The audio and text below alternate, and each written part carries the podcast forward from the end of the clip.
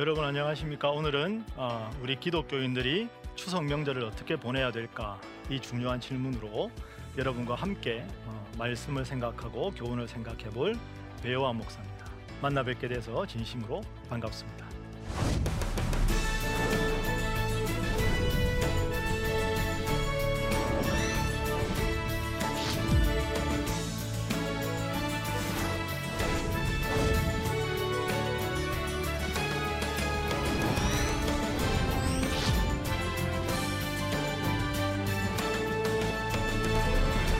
이제 얼마 안 있으면 추석입니다. 10월 1일 추석하면 참 우리가 기쁘고 행복한 그런 명절이죠. 그런데 우리가 추석 명절이라고 하면 이 제사를 어떻게 지내야 될까? 특히 하나님을 믿는 우리가 하나님을 믿지 않는 많은 가족들과 함께 지낼 때 이걸 우리가 어떻게 성경적으로 바르게 이해하고 또 기독교인답게 바르게 믿음 생활을 잘 하면서 이 문제를 해결할 수 있을까?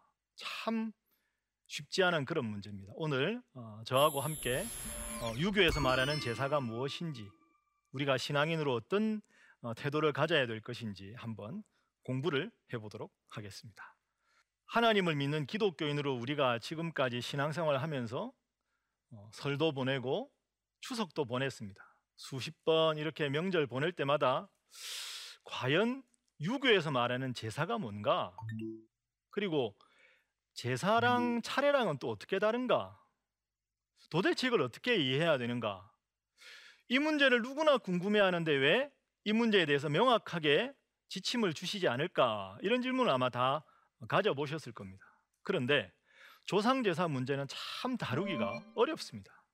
왜 이 조상제사 문제가 누구나 관심을 가지지만 왜 이렇게 어려운가? 그 이유 몇 가지를 살펴볼 텐데요. 첫 번째는 이 제사에 대한 이해가 시대마다 다 다르기 때문입니다. 여러분, 유교하면 제일 먼저 생각나는 인물이 누굽니까? 그렇죠? 공자. 공자가 언제 태어난 인물일까요? 공자. 공자는 어, 기원전 551년에 태어나서 479년에 죽었습니다. 그러니까 기원전 6세기니까 아주 오래 적의 인물이죠.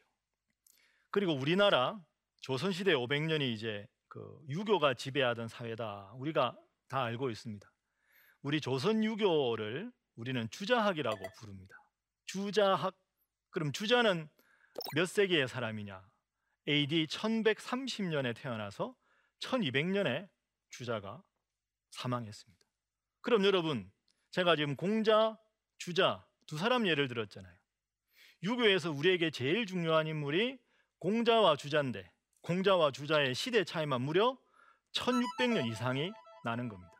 그러면 유교에서 제사가 무엇입니까? 라고 질문을 하는 데 대해서 명확하게 대답을 하려면 시대마다 제사의 제사에 대한 이해가 다 다르기 때문에 공자 이전의 제사에 대한 생각, 공자가 말한 제사, 그리고 공자부터 주자까지의 1600여 년 이상의 제사에 대한 생각의 변화. 그리고 조선 유학이 주자학이니까 주자가 말하는 제사. 그리고 주자는 중국 사람이잖아요. 우리 조선 시대에 들어와서 조선 유교 500년 동안의 제사를 어떻게 이해했는가? 이걸 다 봐야 되는 거예요. 그리고 지금은 21세기 아닙니까?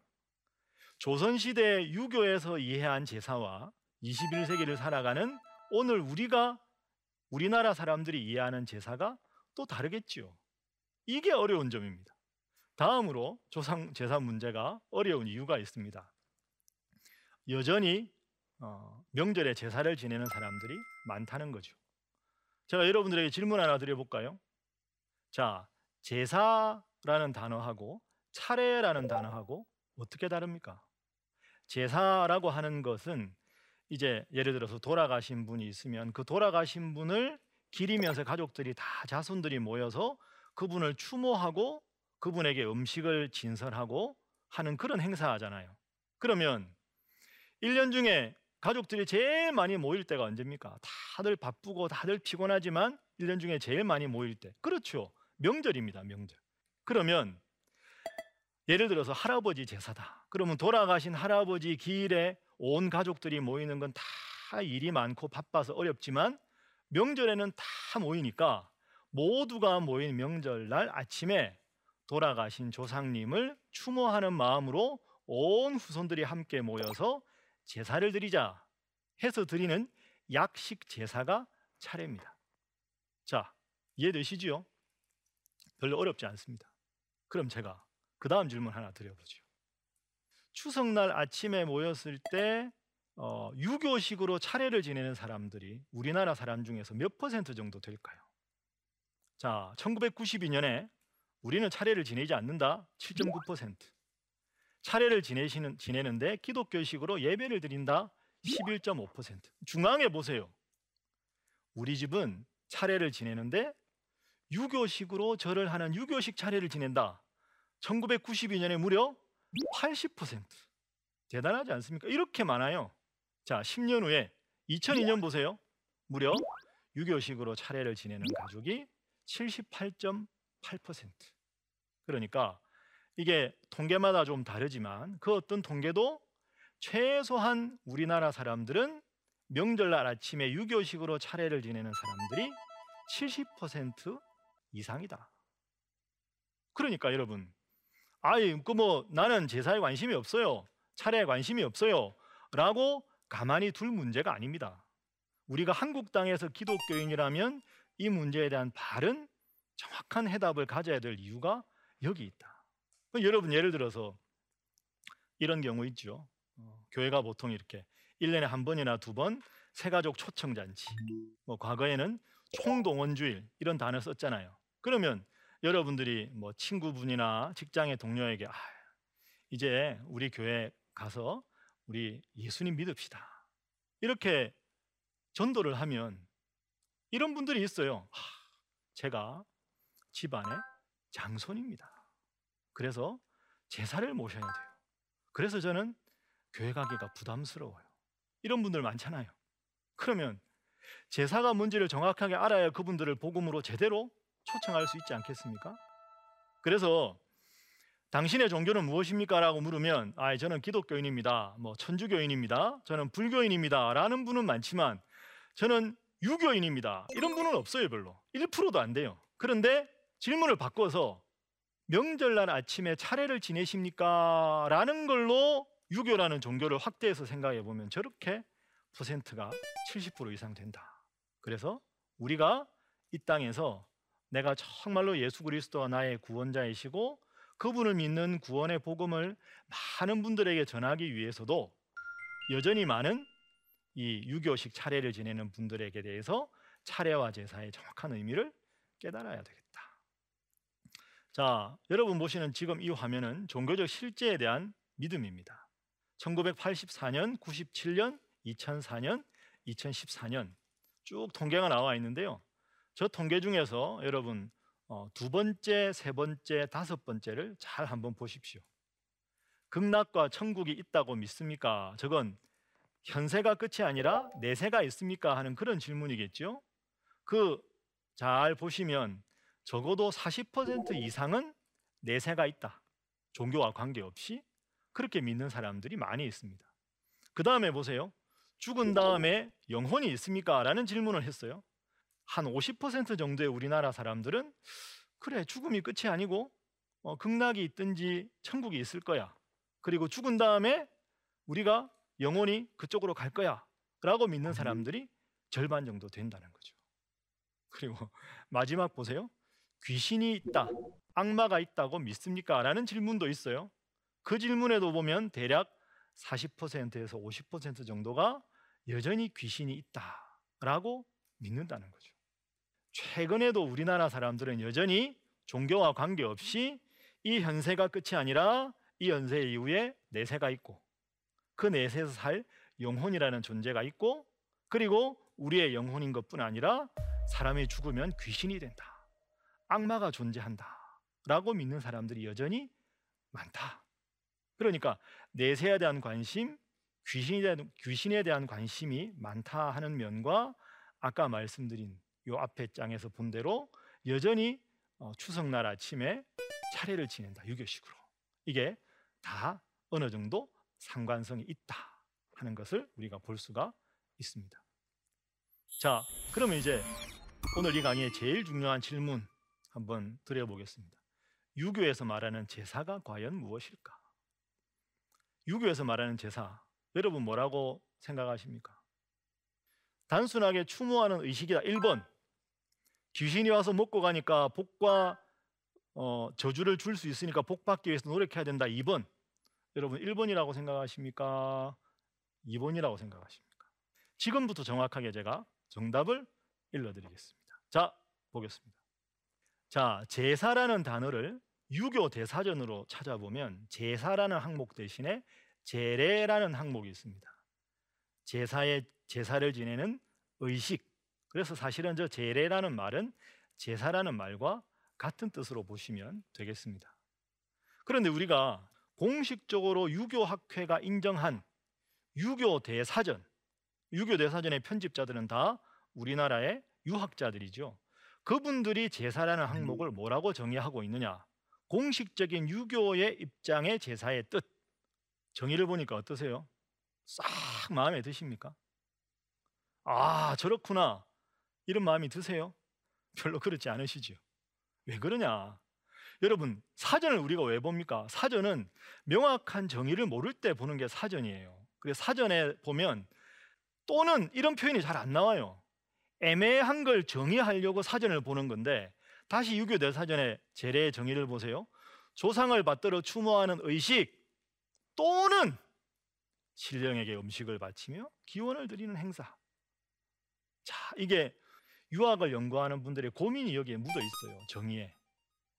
제사의 유교의 공식 정의는 조상을 받들어 추모하는 의식이다. 까지만 해도 되는데 그게 안 된다는 거죠. 왜? 신령에게 음식을 바치며 기원을 드리는 행사도 제사의 의미에 포함되어 있다는 겁니다. 저는 여러분 이렇게 생각합니다. 제가 이제 현직 목회하는 목사지만 만약에 유교에서 공식적인 제사의 정의가 조상을 받들어 추모하는 의식이다라고 딱 한정 짓는다면 기독교에서 제사에 대해서 이렇게까지 반대할 이유가 크지 않다고 생각합니다. 그런데 보세요. 신령에게 음식을 바치며 기원을 드리는 행사까지가 유교의 제례 공식 정의잖아요. 그러면 신령이라는 단어가 있다는 건 뭘까요? 신이 있다는 전제에서 신령이라는 단어가 나온 거죠. 두 번째, 음식을 바친다. 음식을 바치면 그 음식을 흠양하는 존재가 있으니까 음식을 바치는 거죠. 기원을 드린다. 우리 기독교식으로 말하면 뭘까요? 그렇죠. 기도하는 거. 그렇죠? 기도를 드리는 거 왜 기도를 드릴까요? 기도를 듣는 대상이 있으니까. 그러니까 신령에게 음식을 바치며 기원을 드리는 행사라는 것이 유교 대사전의 공식 제사의 정의에 들어 있는 한 저 부분이 우리 기독교에서 말하는 가장 중요한 십계명 중에 나 외에 다른 신을 뭡니까? 내게 두지 말라. 그 십계명의 일계명과 충돌되는 거죠. 그래서 공식적으로 기독교에서는 제사를 반대하는 겁니다. 여러분 저 정의를 꼭 기억하십시오. 앞으로도 제사에 대해서 이런저런 분들이 여러분에게 질문을 하면 저 정의를 꼭 기억했다가 여러분들이 꼭 일러주시면 좋겠습니다. 자, 그럼 이제 유교에서 말하는 제사의 정의를 알았으니까 이제 좀 더 구체적으로 살펴보겠습니다. 네. 차례, 음력 매달 초하룻 날, 보름날, 명절날, 그죠? 추석, 그리고 조상의 생일 등에 간단하게 지내는 제사가 차례다 하는 겁니다. 자, 그럼 이제 제사와 차례 차이를 알았으니까 이제 제사에 대해서 유교에서 말하는 의미를 좀 더 정확하게 살펴보겠습니다. 제여제 하시며 제신여 신제러시다. 오불 여제면 여부제니라. 앞에 제 할 때 제자가 무슨 제자일까요? 제사 지내다 하는 제자입니다. 제사 지낼 때는 여 같을 여자 뭐 뭐 뭐 뭐 같다. 뒤에 제자는 무슨 제자죠? 그렇죠. 이슬 제자. 그러면 제여제 하면 제사를 지낼 때는 제사를 모시는 대상이 있을 제자 있는 것처럼 여기고 제사를 지냈다. 예를 들어 할아버지 제사면 할아버지가 이 제사상 앞에 와 계신 것처럼 여기면서 제사를 지냈다 이 말입니다. 그 다음 뒷문장은 앞문장하고 대꾸가 됩니다. 제신여 신제 신에게 제사를 드릴 때는 어떻게 신이 와 계시는 것처럼 여기면서 제사를 지냈다. 그러면 앞에 제사는 뭐고 뒤에 신에게 제사 지내는 건 뭐냐? 앞에 제사는 어, 돌아가신 선조에 대한 제사를 말합니다. 조상신에 대한 제사. 그런데 뒤에 있는 제 신에게 제사를 지낸다 할 때는 자연 만물을 말하는 거예요. 자연 만물 중에서 신분에 따라서 제사를 지내는 등급이 다 달랐죠. 그래서 앞에 제 여제는 조상신에게 제사를 지낼 때는 조상신이 와 계신 것처럼 여기고 제사를 지내고 그리고 자연 만물에게 제사를 지낼 때는 자연 만물이 마치 이 제사를 받으시는 것처럼 여기고 제사를 지냈다. 그 다음 문장 오불 여제면 여부제니라. 오가 무슨 오자입니까? 나 오자. 내가 불여 참여하지 않으면 어디에 제사에 참여하지 않으면 여부제니라. 제사 지내지 않은 것과 같다. 질문하겠습니다. 여기서 나 오자의 오가 누굴까요? 저 오는 공자를 말하는 겁니다. 공자가 얼마나 우리 기독교식으로 표현하면 신령과 진정을 다해서 제사를 지냈듯이 지냈는지 내가 제사 안 지내면 제사 안 지낸 것 같아. 그 정도로 정말 제사에 정성을 다해서 제사를 지냈다. 여러분 그러면 자 제사를 모실 때 조상신이 온다는 겁니까? 안 온다는 겁니까? 이게 아주 중요한 포인트거든요. 조상신이 오는가 안 오는가 이걸 정확하게 알아야 조상신이 오면 우상숭배가 될 거 아닙니까? 조상신이 안 오면 추모하는 거니까 해도 문제가 없다고 볼 수도 있는 거죠. 자, 그래서 이 구절에 대한 어, 주자학자들의 주석을 한번 보겠습니다. 자, 보시지요. 범시가 말하기를 군자지 제 군자가 제사를 지낼 때 7일 개하고 3일 제하여 개는 경계하다. 7일 동안은 경계하고 3일 동안은 몸과 마음을 바로 담는 재개해서 필견소 제자는 저 무슨 뜻일까요? 반드시 견 무슨 견자죠? 보다 소 제자 제사를 지내는 대상을 보게 된다. 할아버지 제사면 할아버지가 와 있는 것처럼 느끼게 된다. 이유가 뭐냐? 성지지하라. 저 성자가 무슨 성자입니까? 정성 성자. 정성이 지극하기 때문이다. 그럼 제가 이 부분을 간단하게 좀 설명을 해보겠습니다. 원래 유교에서 어, 제사를 지낼 때는 군자는 열흘 전부터 준비합니다. 그러면 처음에 7일간은 뭘 하냐 하면 예를 들어서 제사를 지내는 방에 마당을 매일 쓸고 마루에 먼지를 닦아내고 창호지에 구멍이 났으면 창호지를 깨끗하게 바르고 그래서 제사 지내는 방을 깨끗하게 정결하게 하는 일을 하는 게 7일입니다. 그게 7일의 개의 기간입니다. 그다음 뭐죠? 3일 제한다. 3일 제한다는 말은 예를 들어서 내가 할아버지 제사를 지낸다. 그럼 제사를 지내는 모시는 내가 할아버지 제사를 지내는 그 방에 들어가는 겁니다. 그 방에 들어가서 먹고 자고를 그 방에서 하는 거예요. 그럼 3일간 뭐 할까요? 아침상 들어오면 할아버지 저 아침 먹어요 하고 아침 먹고 점심 먹을 때는 할아버지 저 점심 먹어요 하고 점심 먹고 밥만 먹느냐고요? 아니요. 그러면 아침과 점심 사이에 시간이 뜨잖아요. 뭐 할까요? 할아버지 생전에 보셨던 유품 또 할아버지와 내가 어릴 적에 어, 경험했던 추억 그런 걸 계속 생각을 하는 거죠. 그러니까 그 3일 내내 그 방에서 모든 생각과 모든 행동이 다 할아버지를 의식하는 거죠. 그렇게 며칠? 3일. 총 며칠입니까? 열흘. 그렇게 열흘 동안 할아버지 제사를 향해서 우리식으로 말하면 성경적으로 마음과 뜻과 정성을 다해서 제사 준비를 한 거예요. 그렇게 해서 딱 제사장을 차려놓고 목욕 제기하고 딱 제사를 지내면 할아버지가 마치 여기 제사상 앞에 와 계신 것처럼 느껴지는 거죠. 그러면 그 느껴지는 핵심은 뭐다? 정성이다.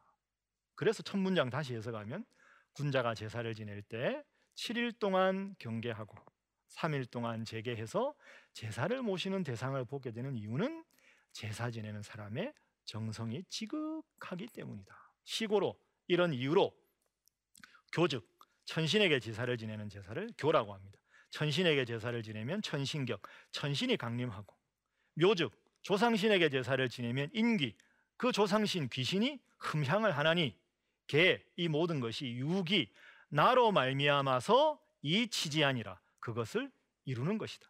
그러니까 중요한 건 조상신이 오느냐 안 오느냐가 아니라 모든 것이 내가 정성을 다하면 조상신이 와 있는 것처럼 느껴지는 것이고 내가 정성을 다하지 않으면 그 느낌이 전혀 오지 않는 것이다. 그 다음 문장이 아주 중요합니다. 유기 성즉 유기신이요. 무기 성즉 무기신이라. 그래서 제사를 지내는 사람이 정성이 있으면 신이 있는 것이고 정성이 없으면 그 신이 없다. 가불고노 그러니 가히 삼가지 않을 수가 있겠는가? 오불 여제면 여부제는 내가 제사에 참여하지 않으면 제사 지내지 않은 것과 같다는 것은 이와 같이 성위실 정성이 근본 바탕인 것이고 예 제사 지낸 예 형식은 허다 형식에 불과하다 형식이 필요 없다는 게 아니라 핵심은 정성이다 여러분 아시겠죠? 그러니까 유교에서 말하는 제사의 가장 중요한 핵심 단어 하나를 꼽으라면 뭐라고요? 정성이다 정확하게 말씀드리면 유교에서의 제사관은 음식을 잘 차려 놓으면 조상신이 복을 주고 제사상을 대충 차려 놓으면 조상신이 벌을 준다는 건 유교가 아닙니다. 유교에는 그런 말이 없습니다. 유교는 내가 자손으로서 정성을 다하는 것이 제사의 핵심이다. 여기까지입니다. 그래서 유교의 제사는 근본에 보답하는 마음이 줍니다. 그런데 우리 이 시대의 사람들은 유교보다 더 저변에 강조되어 있는 게 무속적 전통이잖아요. 잘 차리면 복을 준다. 그래서 고사 지내는 거 맞아. 뭐 영화를 새로 시작하거나 하면 고사 지내는 게 다 그런 데서 나오는 영화 잘 되게 해주세요. 그런데 그런 걸 안 하면 괜히 영화가 흥행에 참패할 것 같고 드라마가 안 될 것 같은 그런 마음도 들잖아요. 그러니까 내가 제사를 지냈는데 그 다음에 좀 부정적인 일이 생기면 안 좋은 일이 생기면 아이고 조상신이 노했나 보다 라는 마음이 우리의 심성 속에 들어있다는 거죠. 그러니까 이런 마음이 제사를 지내는 대부분의 사람들 속에는 남아 있다는 겁니다. 그래서 여러분 실제로 설문조사를 해보면 어, 젊은 사람들일수록 아, 제사는 단순하게 조상을 추모하는 의식이지라고 대답하는 분들이 많고요. 연세가 드신 분들일수록 잘 차려야 복을 받고 잘못 차리면 벌을 받는 거야. 이게 유교의 정의 내부에도 있고 또 무속적인 고사의 전통과 유교가 흡수가 되면서 이런 저변이 함께 있다. 그러면 조상을 추모하는 의식이라고 생각하는 사람과 조상신에게 제사를 통해서 복과벌을 얻는다고 생각하는 사람들이 혼재되어 있는 것이 지금 우리나라 상황인데 이 상황에서 조상 제사는 드려도 좋다. 이렇게 말하는 건 성경적으로 문제가 있는 거죠. 왜? 신령의 음식을 마치 기원을 드리는 행사가 공식 정의에 들어 있으니까.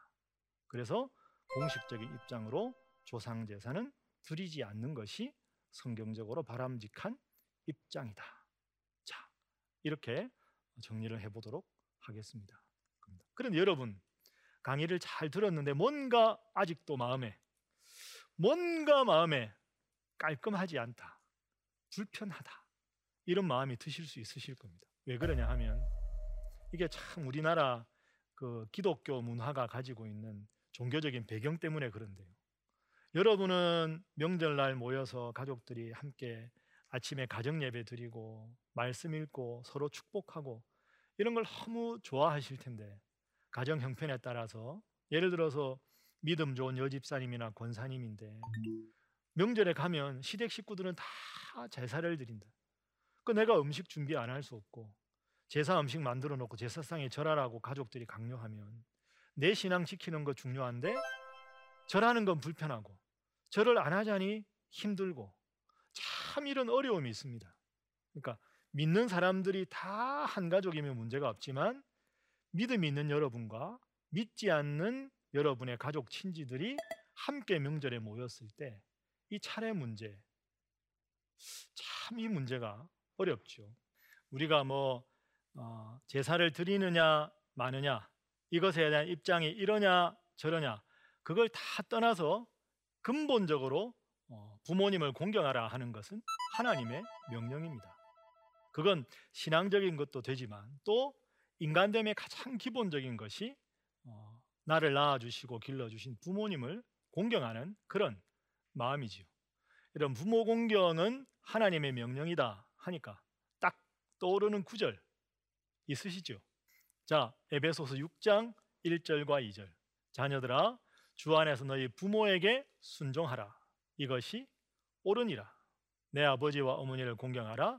이것이 약속이 있는 첫 계명이다. 약속이 있는 첫 계명이다 하는 것은 구약 성경의 출애굽기에 보면 내 부모님을 공경하고 부모님을 공경하고 살아가면 하나님께서 복을 주시겠다 하는 그 약속이지요. 그 약속이 있는 첫 계명이다. 그래서 우리가 하나님을 믿는 신앙 안에서 어, 차례나 제사를 어떻게 볼까 하는 문제도 중요하지만 부모님을 향한 가장 큰 효도는 우리 부모님이 주님 믿고 하나님 자녀가 돼서 천국 소망 갖고 살아가게 하시는 것이다. 이걸 꼭 기억하시면 좋겠습니다.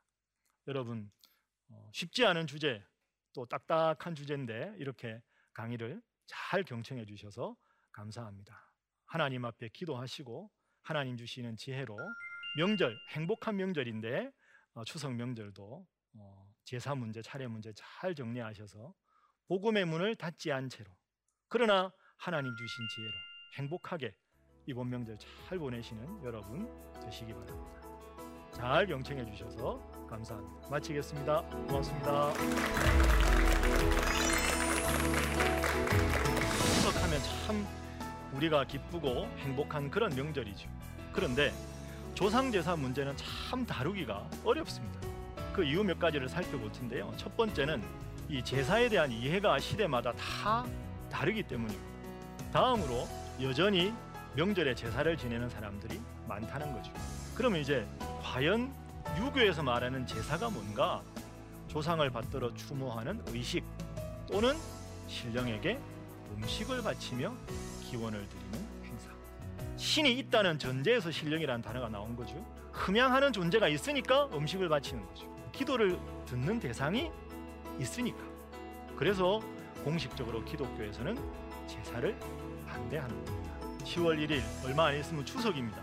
믿지 않는 여러분의 가족 친지들이 함께 명절에 모였을 때 차례나 제사를 어떻게 볼까 하는 문제도 중요하지만 그 문제 이전에 부모님으로 하여금 주님을 영접하고 저 영원한 천국의 소망을 가지고 살아가는 것 그것이 부모님께 대한 제일 큰 효도입니다.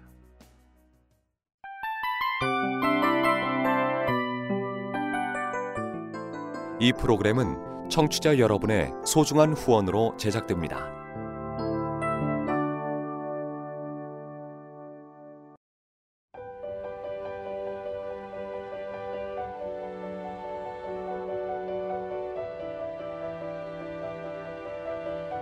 세상에는 수많은 교회들이 있지만 더 깊이 있는 말씀 강해를 찾기 위해 크기로만 교회를 선정하지 않습니다. 보다 좋은 영적 콘텐츠를 더 많이 나누기 위해 방송비를 받지 않습니다. 1년 365일 복음만 전하고 싶어서 우리는 광고를 하지 않습니다. 온누리의 복음을 땅끝까지 CGN TV와 함께 땅끝 성교사가 되주세요